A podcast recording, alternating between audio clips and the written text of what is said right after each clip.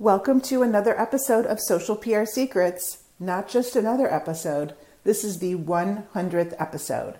If you would have told me in the beginning of 2020 I would be recording 100 plus episodes of a podcast, I would have never believed it. But here we are, pandemic later, and I am happy to introduce today's very special guest, Rand Fishkin. He is the founder of several companies, including Moz and now SparkToro. He is also the best selling author of a book, it's a must read called Lost and Founder. If you're not following him on Twitter, you are really, really missing out. Major FOMO. So I highly recommend you go ahead and follow Rand wherever it makes sense. And also check out this episode where we talk about the evolution, the revolution of social media, SEO, where we stand today, what we hate about it, and what we love about it, and where it possibly is going, if anywhere. Welcome, Rand.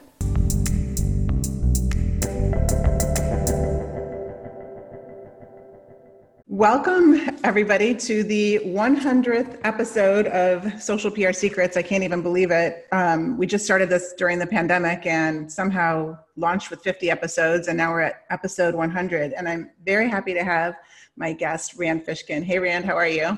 Hi, Lisa. Good. Congratulations, by the way. 100 episodes is incredible. That's amazing. Thanks. Thanks. Yeah. Um, my assistant, Kelsey, left me this note on my desk, so I just had to show it off a little bit. yeah. Um, but yeah, the reason why I really thought it would be very special if you would be the guest today is because I'm pretty sure you're one of the first people that I started following in the industry on Twitter and Facebook. And it was when the community was a lot smaller than it is now. And I was in traditional PR and, you know, kind of pivoting. I didn't know I was pivoting, but pivoting into search and social and mixing that into the whole PR realm. And you were um, at that time, you didn't know that you were creating this, what ended up being kind of a kind of a big deal. So um, that was in 2004, correct? That you started, yeah, SEO Moz. Uh, yeah, as a blog in 03 and then a business in 04. That's right. yeah. So I don't really know how or why you started. I know when you started. I know when I started following you. But how did that, how did you even get into it?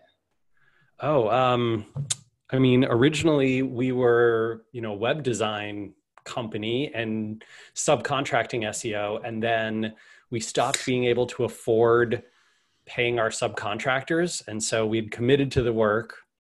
We couldn't pay our subcontractors. And so it was basically, a, okay, Rand, you have to do the work. Um, and SEO Moz was essentially a, a blog where I shared what I was learning and trying in SEO. So it was not, there was no um, particular content strategy around it or business strategy. It was more of a, hey, maybe if I force myself to blog every night about this, I'll get better at it and I'll learn more. You know, Twitter, Facebook, these communities didn't exist, right? So blog comments were kind of the only way to, um, and and the early SEO forums. Those were only ways to have conversations with your fellow practitioners. And Moz ended up being that for me. Yes, yes. And it turned into um, a bigger deal than that. And one of the things that I thought was so cool when I was just doing a little bit of research is that, um, you know, when I started out and when you started out with, with Moz and, um, you know, that was at the same time that Mashable was coming onto the scene. And you were actually before Mashable. Mashable started in 2005. So that's pretty cool. Yeah, it's weird. I mean, Moz is like a, it's a pre-Facebook business. It's a pre-Twitter business. Um, you know there was there was google and microsoft and i think early linkedin but not much else.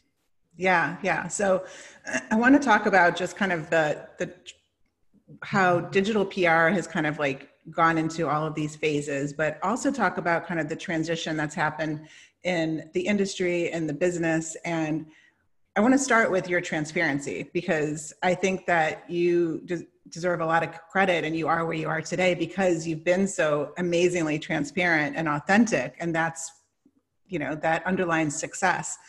And i just have to tell you a quick story of your transparency. So i was part of an agency management roundtable back in the day probably around 2004 2005 era. Well for sure around that era but it started mm-hmm. you know pre. And um, we would get together twice a year with um, a moderator who was in charge of basically the mastermind and very talented, experienced, and we all would share what our vision was. And my vision was you know that i wanted to get bought by facebook. I wanted to create this pr pr agency to get bought by facebook or google. And my peers were just like what are you talking about? Like that is the craziest you know that is so un, you know not realistic. That it's like so left field.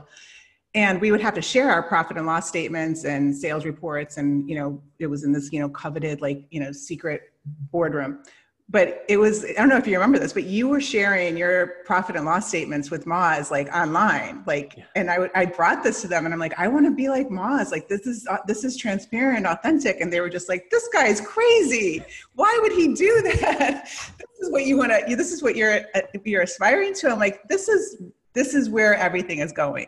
Yeah and that was just people thought i was crazy. Oh well i'm uh, i'm thrilled to hear it. Yeah it, it, it's been really exciting to see a lot of early stage companies and software companies and, and agencies and other folks start to adopt that practice right of sharing whatever it is right profit and loss or revenue numbers or or, or just um, some level of transparency around how they're actually doing. I you know i find it really inspiring. I think it's um, it's great especially when folks are willing to do it when revenues are not growing. Right like right. that is that is true transparency. I, you know, Lisa, to be totally honest, I'm I'm kind of frustrated that after I left Moz, uh, what was that? Twenty, I think 2018 was the last year that Moz shared its financials. Maybe it was 2017 because I left in 18. So they they shared the financials for 2017, but not for 2018 and forward. And the company, I mean, I, I was on the board until three days yeah. ago. So big like, announcement this week. Yeah, right. I was I was on the board until three days ago, and yeah, the the financials aren't bad. I don't know why they're. It's frustrating, you know. I feel, um, I feel sad that. I think anytime you create something and you put your heart into it, and it feels like it's part of your identity, and then it, you know, does things um, in different ways that you don't necessarily agree with it's hard you know? So yeah it is hard it is hard. And so you know looking back from you know day one when you started moz to now this week you stepped away from being on the the board.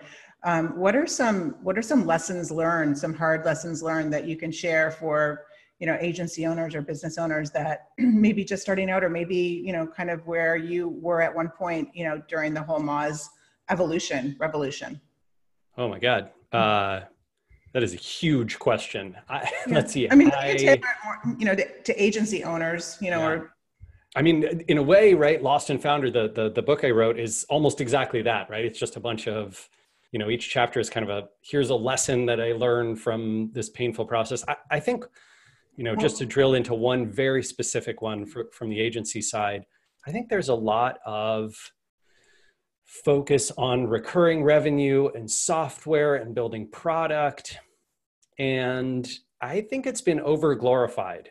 It is not a bad thing to have services revenue, to have to, you know, bring on clients and to have them uh, fund your growth.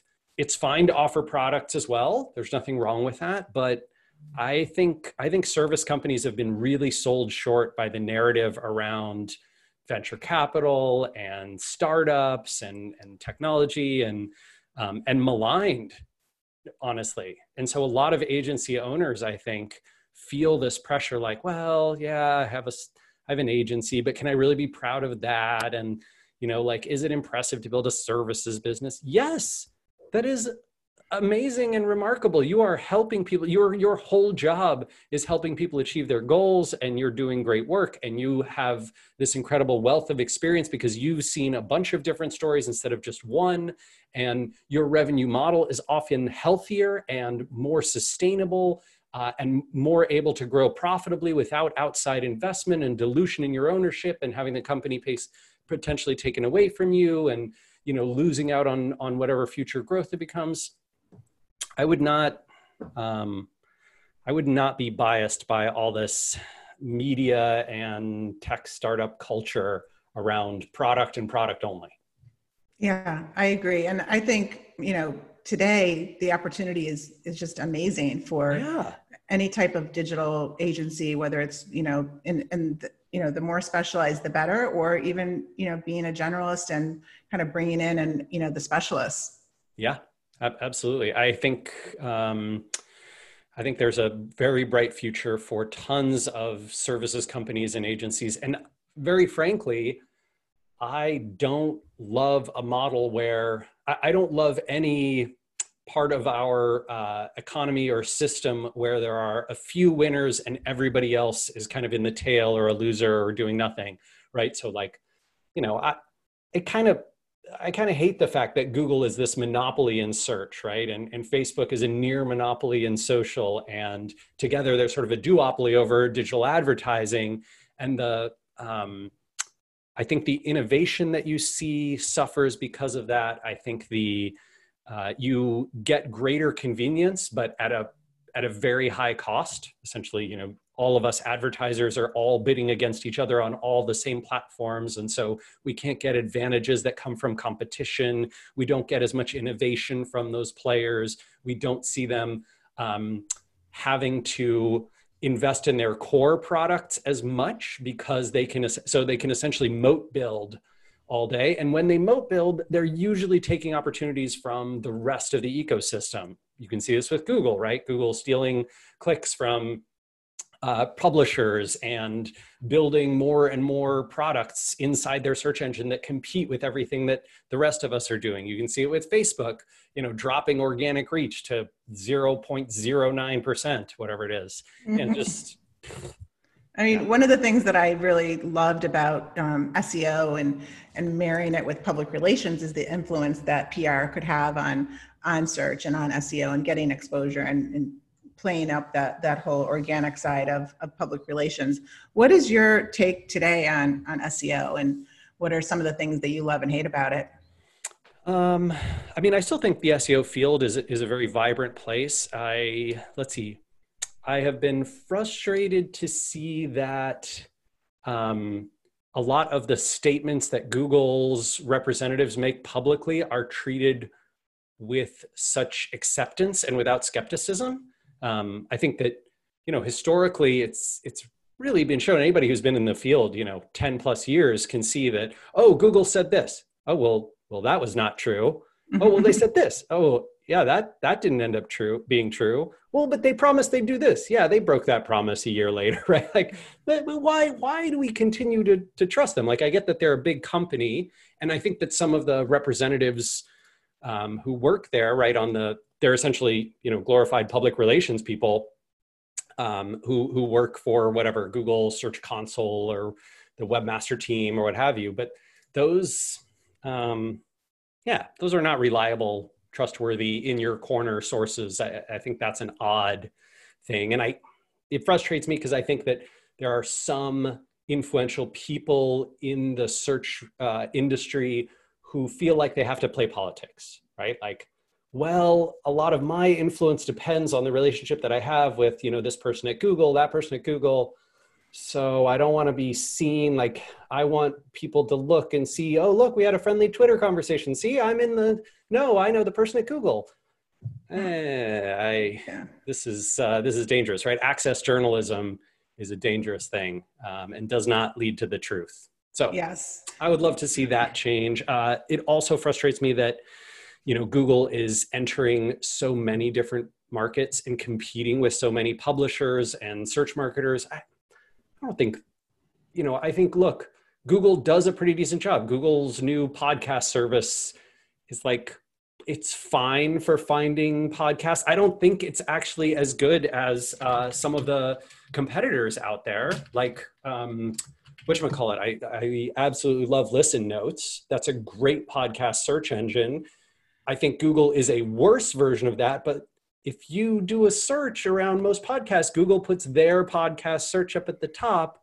They didn't have to be the best. They didn't have to get the most links or the best content or the best user experience. No, they can just put themselves at the top. That's pretty infuriating to me, right? Mm-hmm. The same thing is true of Google Jobs, Google Hotels, Google Flights, Google Maps, YouTube. Every just there are hundreds of these now. Well, there's basically no opportunity to get on page one of Google because it's all Google yeah packages. Yeah, I, I when I looked at the clickstream data um, last year and again in January, it was you know G- Google was getting uh, twelve percent of all clicks, search clicks, ends in a visit to another Alphabet owned property. Right. Yeah. Come on, like you're stacking the deck. Yes. You know, you, you don't need that traffic. The only reason they, they need it is because they need to show faster growth than, you know, to Wall Street. I, it's not it's not ideal. It's definitely a bad situation to be in. Um, I really do wish that Google were uh, more focused on how do we drive value for consumers and value for publishers as opposed to how do we steal value from publisher that publishers have created and force them into this prisoner's dilemma where well you have to let us crawl you because we're google. What are you going to do? Uh, right. Can a brand actually live without google? Yeah. Not really. No. Or facebook.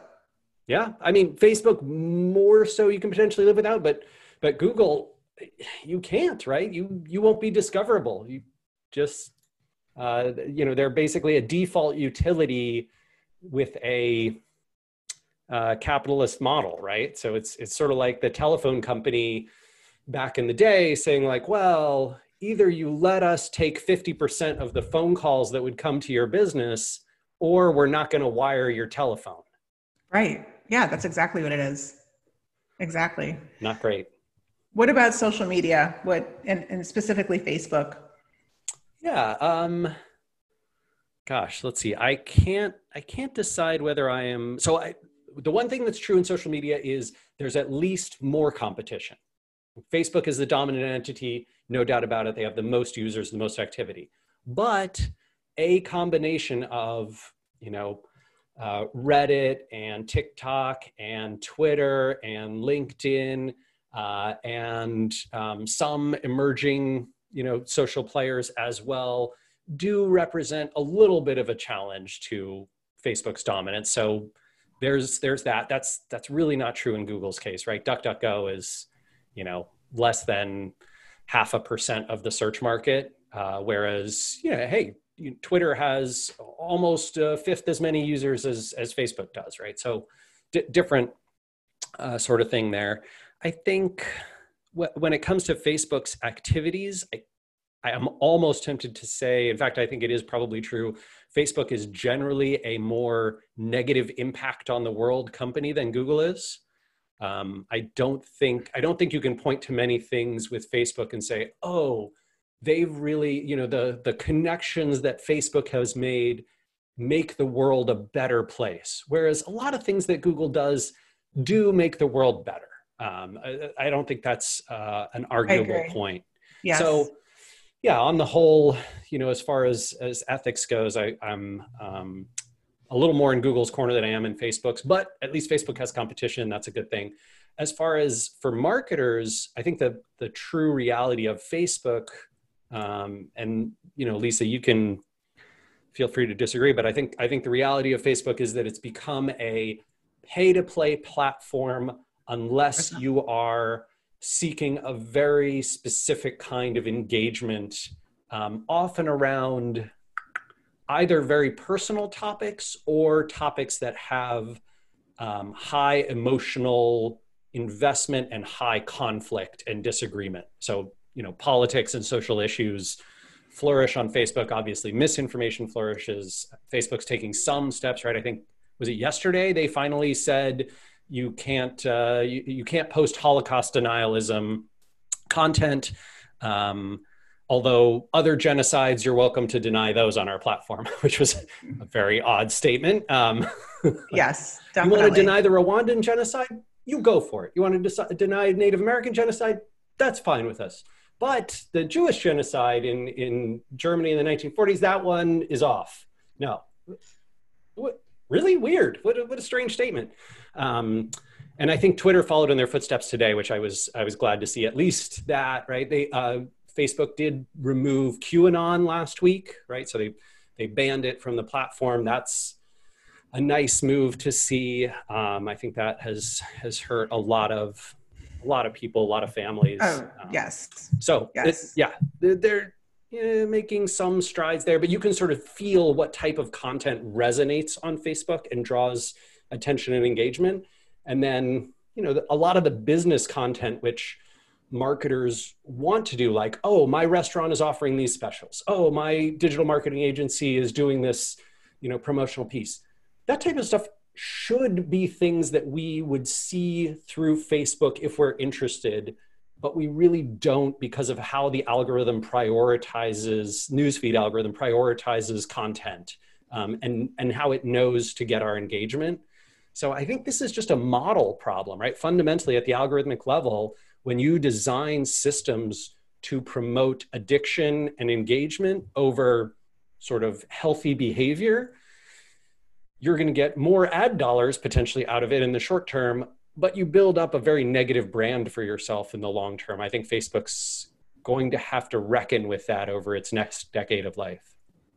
Yeah, I mean, not just Facebook, but you know, all of the social networks, uh, Snapchat Absolutely. and and Twitter. I mean, they've they're you know hiring these engineers to come in and and basically program you to be addicted to the noises and the buttons and the emojis and and you know you want more and more and more. And it's i mean that is definitely one thing that i've seen and you know also been personally impacted by is just how digital can you know completely cause anxiety depression oh, and um, i mean lots of problems lots of mental issues that when it first came out i was you know you would have never thought that but it's just so it, it can take you over. And yeah very um, innocently you know and, and not purposefully but it's it's hard to avoid because especially now with the pandemic like everybody's wired to to everything because you have to be. Yeah. I mean what what, what other types of engagement really exist the last nine months except for digital engagement um, as as evidenced by our phone call right now? Yes. Yes definitely. Yeah. And so that um, you know that actually prompted me to write digital detox secrets because through my experience of working in digital and working in social media and being forced to, you know, as a professional, and I like it, just be yeah. in front of the computer. And then on the personal side, it's like, well, that's kind of, you know, the way things are happening now. That it, um, you know, I saw it take down my daughter. I saw it take down me in some ways, work wise. And um, I discovered, you know, I kind of threw myself into getting certified for um, as a yoga yoga instructor just for personal development and just to kind of detach myself yeah. from the the digital side of our lives. I think that's i think that's wonderful and so so wise. I you know i i really do appreciate work like that to try and help folks um, get a broader perspective and um, embrace change around their own personal habits. And at the same time i you know, um, as much as I, I love that and support it, I also am not someone who's a big believer in um, change from an individual personal personal responsibility level. I think that's wonderful for an individual person, right? If you and I are chatting and I'm like, oh, yes, Lisa, like talk to me about that. I want to get better at it. But I think in some ways the the conversations around personal responsibility removes the organizational and systemic responsibility from Facebook, Google, Twitter, LinkedIn, what have you, those organizations have a massive responsibility to the society that helped create them, that funds them to be better, right? To redesign their systems uh, to support and amplify and help create a healthier society around them. Asking individual, you know, asking Facebook's 1.3 billion users to take individual responsibility for their behavior. We we know from you know thousands of years of human history that's not how p- people work. People yeah. are systems driven and they react you know uh, global behavior right and and group behavior reacts to the situation that it's in. So let's design good behavioral systems. Um, i guess we can do both right? Yeah. we can encourage individual people like you are with digital detox secrets like y- you can help individual people one at a time. That's wonderful. And then we have to also you know work at the whatever it is government level civics level social level to encourage change from these platforms too. Yeah well they've been trying. They've been making some attempts to to get better at helping people balance and not get addicted but i mean on a scale of 1 to 10 what would you say yeah like a, like a two right yeah I was, i'd say the same yeah, yeah. a two no i mean I, I do appreciate right there's the little things like um i think one of the one of the more impressive ones to me is the Instagram "You're All Done." Mm-hmm. Like you scroll for folks who don't have Instagram. If you uh, you know if you're basically like viewing Instagram on your phone, there's Geraldine and I, right? Mm-hmm. And you uh, you scroll down. Eventually, uh, if you've gone through all the new content that the people you follow have posted and the ads, uh, you will reach not a an infinitely scrolling screen, but rather the bottom that says like you're all done. You've gotten all the updates. I think that's it's those kinds of moves that you know they're willing to sacrifice a little bit of revenue and engagement uh, in exchange for some healthier behavior. I like to see that. I I call that a good PR move more than a, in a real investment in re- taking responsibility. Absolutely, this is it's the two out of ten kind of yeah, uh, yeah, approach, right? Yeah, yeah, it's the um the statement that they can make, and it's the um you know it, it's it's definitely not enough and could be more, but have to give them a little bit of credit for that. Yeah, yeah, I'd like to see. Um, I I think you know big changes would be on the what drives algorithmic engagement and looking at things that promote um, essentially healthier behavior among people and more um, more overall happiness taken away from the platform instead of more addiction and engagement. And i think if you prioritize the machine learning towards that one you potentially lose out on some advertising revenue. And you know, this is the challenge with sort of the late stage capitalism, Wall Street driven model is is is Facebook ever going to be allowed the uh, you know are the executives there ever going to feel like they have the freedom to make that choice uh, and still serve their shareholders? Yeah, I don't know. Yeah, um, and speaking of, you know, we're just talking more on the addiction side of social and digital, but you know, there's also the side of, you know, being um, an entrepreneur, being an owner in this day and age, and depression. And I inter- there's a chapter in my book on on entrepreneurs, um, CEOs, and, and depression, and how it's you know become you know more of, I mean, it's just more than it ever has been, and entrepreneurship is actually a very lonely spot and and which is people on the outside looking and think it's like this glorious spot, right?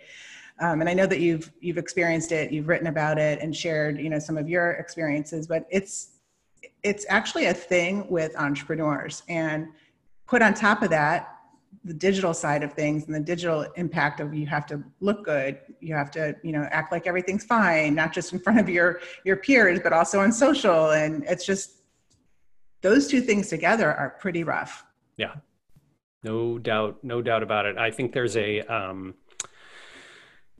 you know, I think this is one of the frustrating parts about sort of American business and entrepreneurial culture, and also, um, I think there's a bleed over from the association with with American masculinity, right? This idea of toughness, of repressing feelings, of uh, and and even it, it's sort of not even just masculinity. I think there's also this idea of adulthood and maturity being a time when you uh, don't express how you feel, right? When you suppress your emotional, childlike feelings and you uh, are exclusively this, I don't know, you know, sort of non emotional robot person. Um, in a prof- right the, the difference between professionalism and and being human um, and these dichotomies are extremely unhealth, unhealthy and unhelpful, right? I think they bias many of us to do to not give our best work,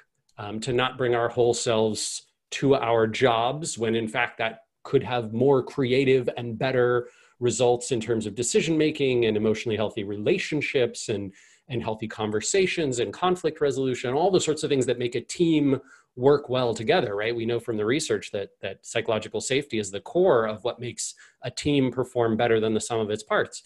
Um, so that this this cultural uh, aspect i think is actually crumbling around us. I think we are seeing more of an embrace of bring your emotions to work be your whole self at work um, and and in your personal life be comfortable with things like um, therapy and giving yourself time off and um, having difficult conversations with the people around you and um, expressing how you truly feel and how other people make you feel.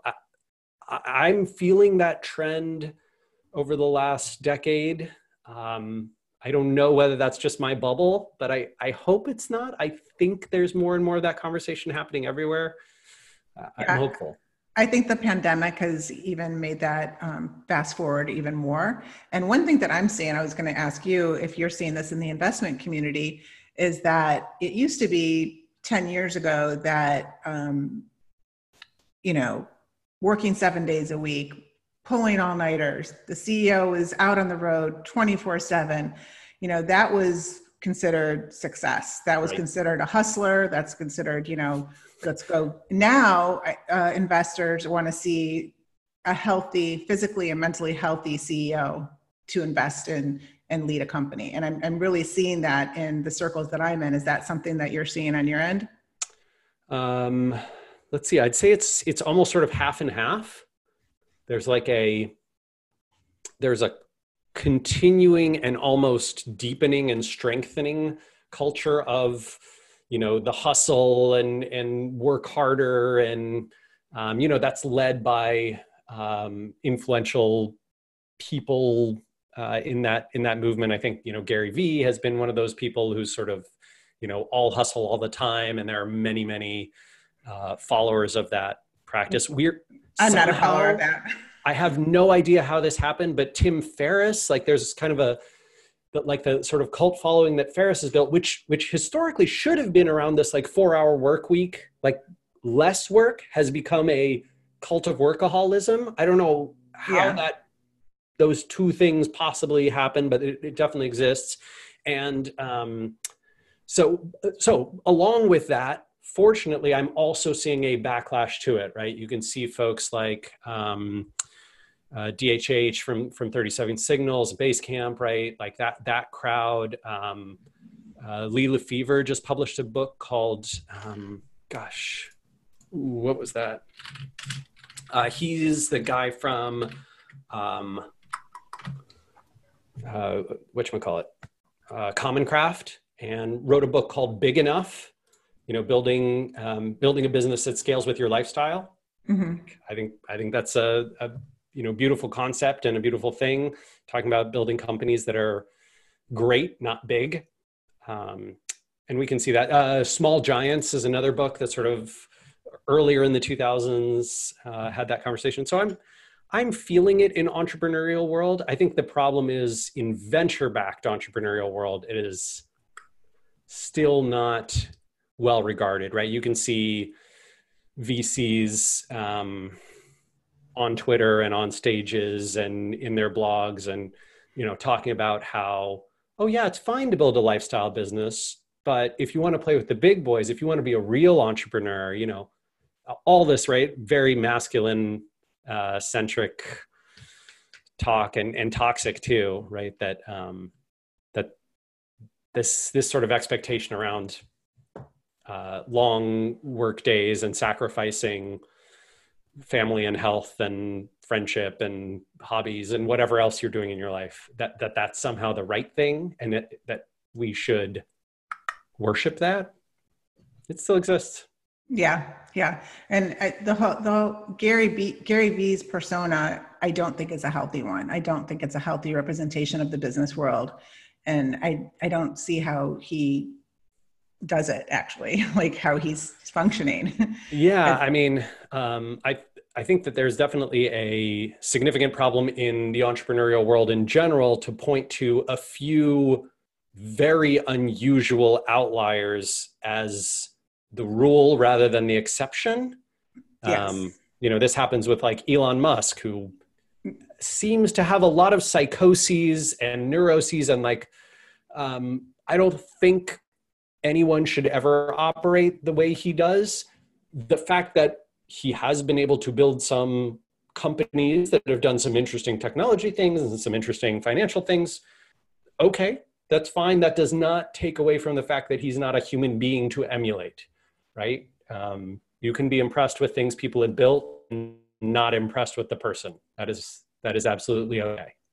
Right, the persona with um, you know, sitting there with the 10 BMW Jags in the back in front of the mansion on the cliff and you know and just it's like okay really? Like did you rent everything for this for today? Or is like are we are we watching a Saturday Night Live like right someone now? was talking to me about how um, one of the top goals so you know uh, influencers in sort of the uh, Instagram world were asked like what are their big goals for you know the next year? And I think one of the top answers given was um, have a photo of me taken inside a private jet. Mm-hmm. And I, right, I couldn't quite. I don't. I don't. Yeah, maybe I'm just not young enough anymore. like I have I aged out? What, what happened? Um, I, I don't think so. I think it's just a crazy little like I don't know, this is, it's not sustainable type of thing. But speaking of influencer marketing, I wanted to get your opinion on that. Yeah. Yeah. So what do you, what do you think? Is influencer marketing the new PR? Is it here to stay? Is it going to be saturated? Uh, let's see. I think it really depends, Lisa, on what we mean when we say influencer marketing. So, you know, if if we're talking a, a few years ago, if you and I were having a conversation about influencer marketing, we the definition of that would have been find the publications, people, sources of influence of all kinds that reach your audience and go do marketing of all kinds in those places. Great, right? Like, let me go build influence with my audience in places and on platforms where they already pay attention. That's super smart. Today, influencer marketing has come to mean pay half naked people $500 to pose with your product on Instagram. That is extremely tactical, probably works for only a few consumer businesses, and even then, uh, I'm skeptical about it. I I don't think this version has a uh, long-term future as a as a high investment worthy strategy for most businesses. I think this version ha- absolutely has a great future. It just doesn't have a name anymore. Mm-hmm. There's no word that means oh, let's go find the podcasts that my audience is listening to and the YouTube channels they subscribe to and the webinars they attend and the events that they go to and the publications they read. And then we'll go do whatever, all kinds of paid and organic marketing of all kinds in those places. There's, we don't have a word for that anymore. That probably hurts the investment in it. Um, but yeah, this we have a word for, so this gets the investment. Yeah, we could we could call that digital PR. Yeah, I think absolutely. Digital yeah. PR is, is a great is a great term that that is encompassing enough. I, yes. I like that. Yeah. What are some of your favorite um, favorite things about today's modernized digital PR that you think really work? I, I mean, one businesses- thing. Yeah, one thing I love about digital PR is the folks that I've seen uh, make those investments. Um, think about both the brand and creative impact and the direct uh, response conversion impact. And that combination is super powerful, right? If you say, hey, we're going to bias uh, consumer behavior or, or um, uh, you know, a group's behavior, an audience's behavior to be, to have a preference for your brand, to, to know you, like you, trust you, follow you, super smart. And we will also take them all the way through to you know essentially the top middle of your funnel into that uh, first visit to your website or follow of your social accounts or hopefully an email address sign up because an email address is so much more valuable uh, and maybe even to purchase behavior right? So I, I think digital pr the fact that it spans the top and middle of the funnel that way and it thinks about both of those things um, makes those investments that way that that to my mind is uh, brilliant, brilliant marketing. And we use it ourselves. Like the number one channel that SparkToro uses is essentially digital PR, right? We go to other people's platforms. I, I mean, mostly me, because Casey is pretty much mostly coding, right? But like, I go on shows like yours and and do podcasts and interviews and webinars and AMAs and you know contribute articles and and um, uh, write blog posts, right, and all these kinds of things, and that builds this audience who then is like, oh, I wonder what this SparkToro thing is. Well, let me go there and I'll try it out for free and see, you know, if I get value from it, then maybe I'll buy it. That's how we get almost all of our uh, free, you know forever free plan users and and our paid subscribers it's great right very yeah. different strategy than what i did at moz it's not you know content and seo it's really other people's platforms digital pr and I want to talk about SparkToro. I want to hear how we can use it. I just have one more question. And I loved what you said about, I, I think the biggest misconception, what the challenge that we run into with clients is that they really don't see PR as the top of funnel, middle of funnel. They want it, they're looking at it like, you know, what's going to be the ROI on sales, what's going to be, and it's, it's really, it could influence the bottom of funnel, but it's, what you said was so perfect if we could just like expand on it just a tiny bit more that pr is also not something that it's like oh we're, we're just going to test it out for a month or two and see what happens. Like it's not an ad campaign. It's a forever thing that's going to it's going to bring you so much value you can't even put a price on it. Yeah. Yeah i, I think this is this is fundamentally right at the core of so the, the way that i always pitch this type of investment to people who are skeptical brands or ceos or executives a lot of startup founders are very skeptical about this. The way I pitch it is two things. One, um, in order to be successful at the bottom of your funnel, you need people to already know you, like you, and trust you. If somebody sees your ad for the first time and they've never heard of your company and they don't have an association with you, they have no history, you are going to be judged along a very different set of cognitive metrics than if someone is already familiar with you and sees your brand. And so the idea with digital PR is essentially to nudge that behavior, to create that know you, like you, trust you uh, imprint in someone's you know thinking process cognitive process so that all the rest of your marketing that operates at that bottom of funnel whether that's digital advertising or seo and ranking in search engines or social media marketing and you know getting followed and having links in your in your uh, social content email marketing right where you send a newsletter whatever it is all of those things are going to get a lift from brand recognition, brand trust, uh, brand familiarity. That that relationship has to be deepened and strengthened to a larger group of potential customers and the influencers of those potential customers if you want to have a successful funnel otherwise you're just you're always eking out the highest cost to get any kind of return and your competitors who make those investments will be able to do a better job. And that that's the second piece. When i have to convince people of that this works i show them their competitors doing it. I show them their competitors right building that successful flywheel because people know them and like them and trust them. That's why their digital ads work so well. That's why they get high roi on email. That's why they get high roi on social and on seo because they've created a brand preference how are you going to do that unless people have heard of you? And how are you going to get people to hear of you unless you are willing to go to their sources of influence and participate?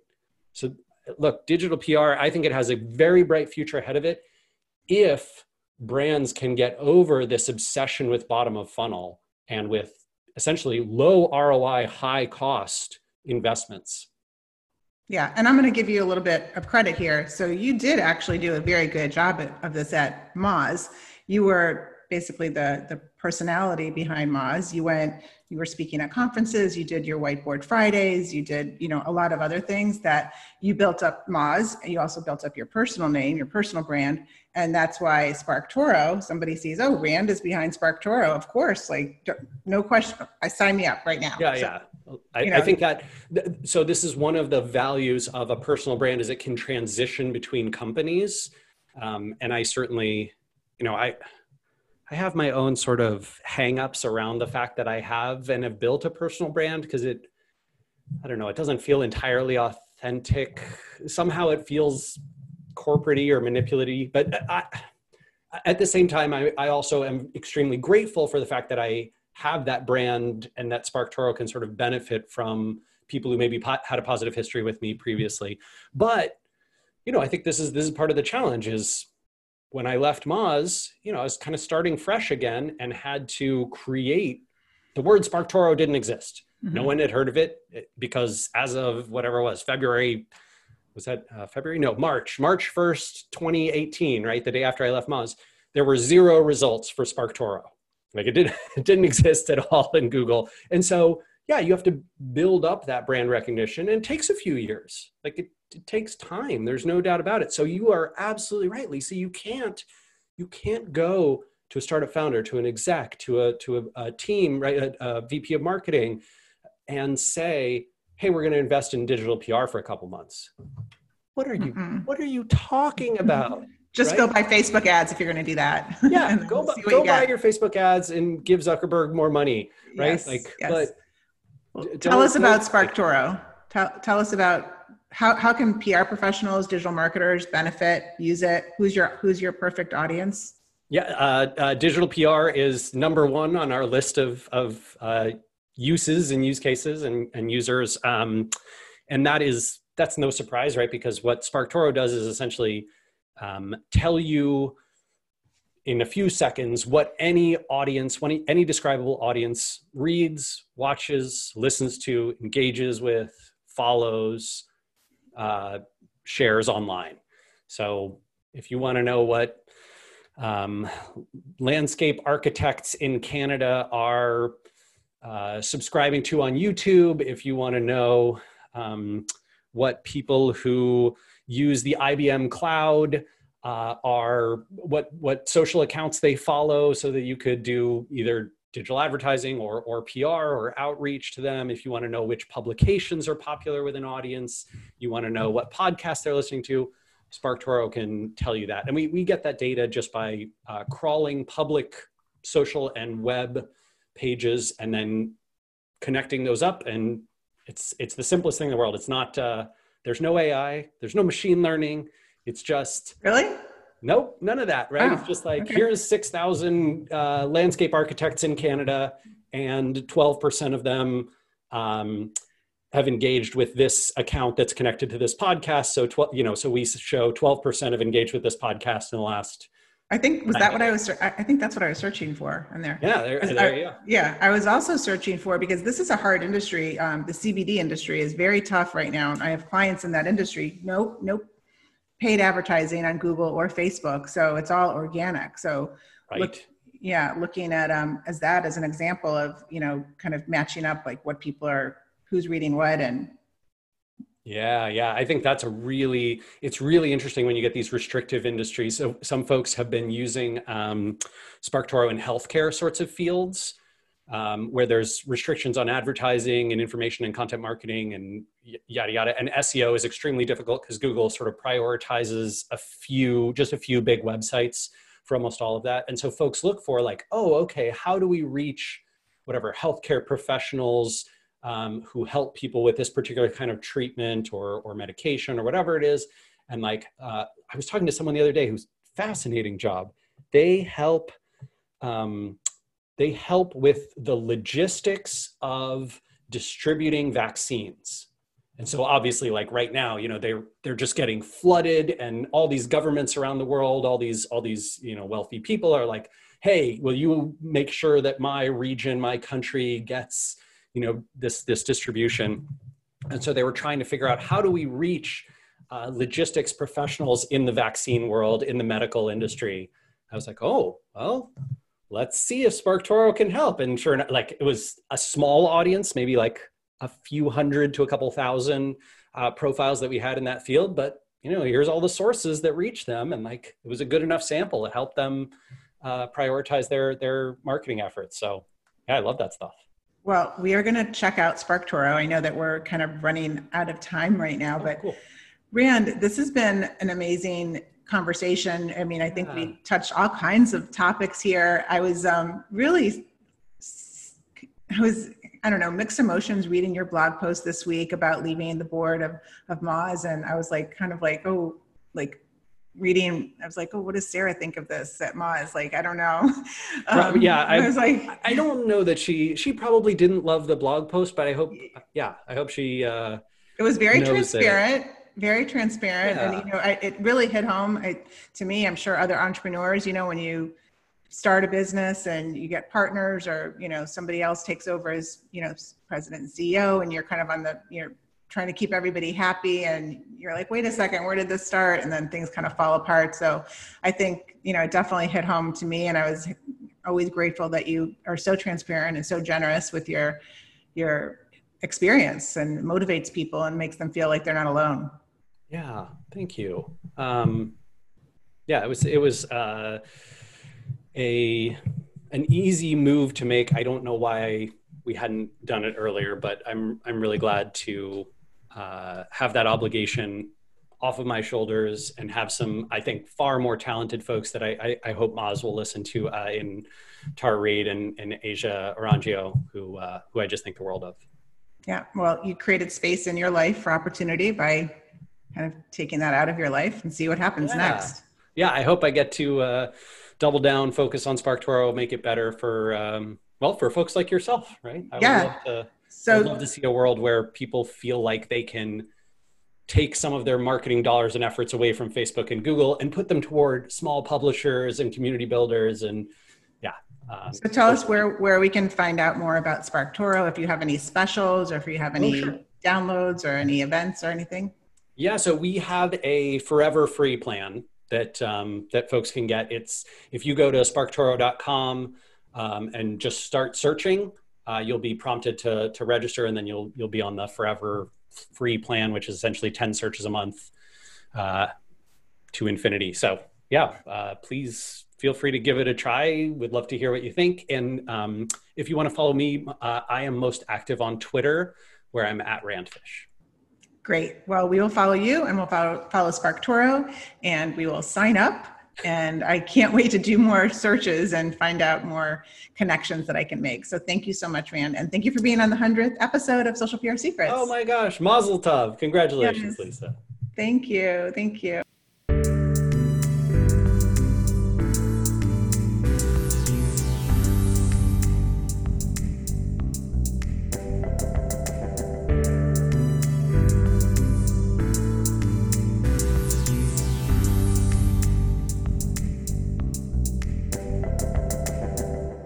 Thank you for listening to this episode of Social PR Secrets. If you like what you heard, check out the book on Amazon or follow our blog at socialprsecrets.com.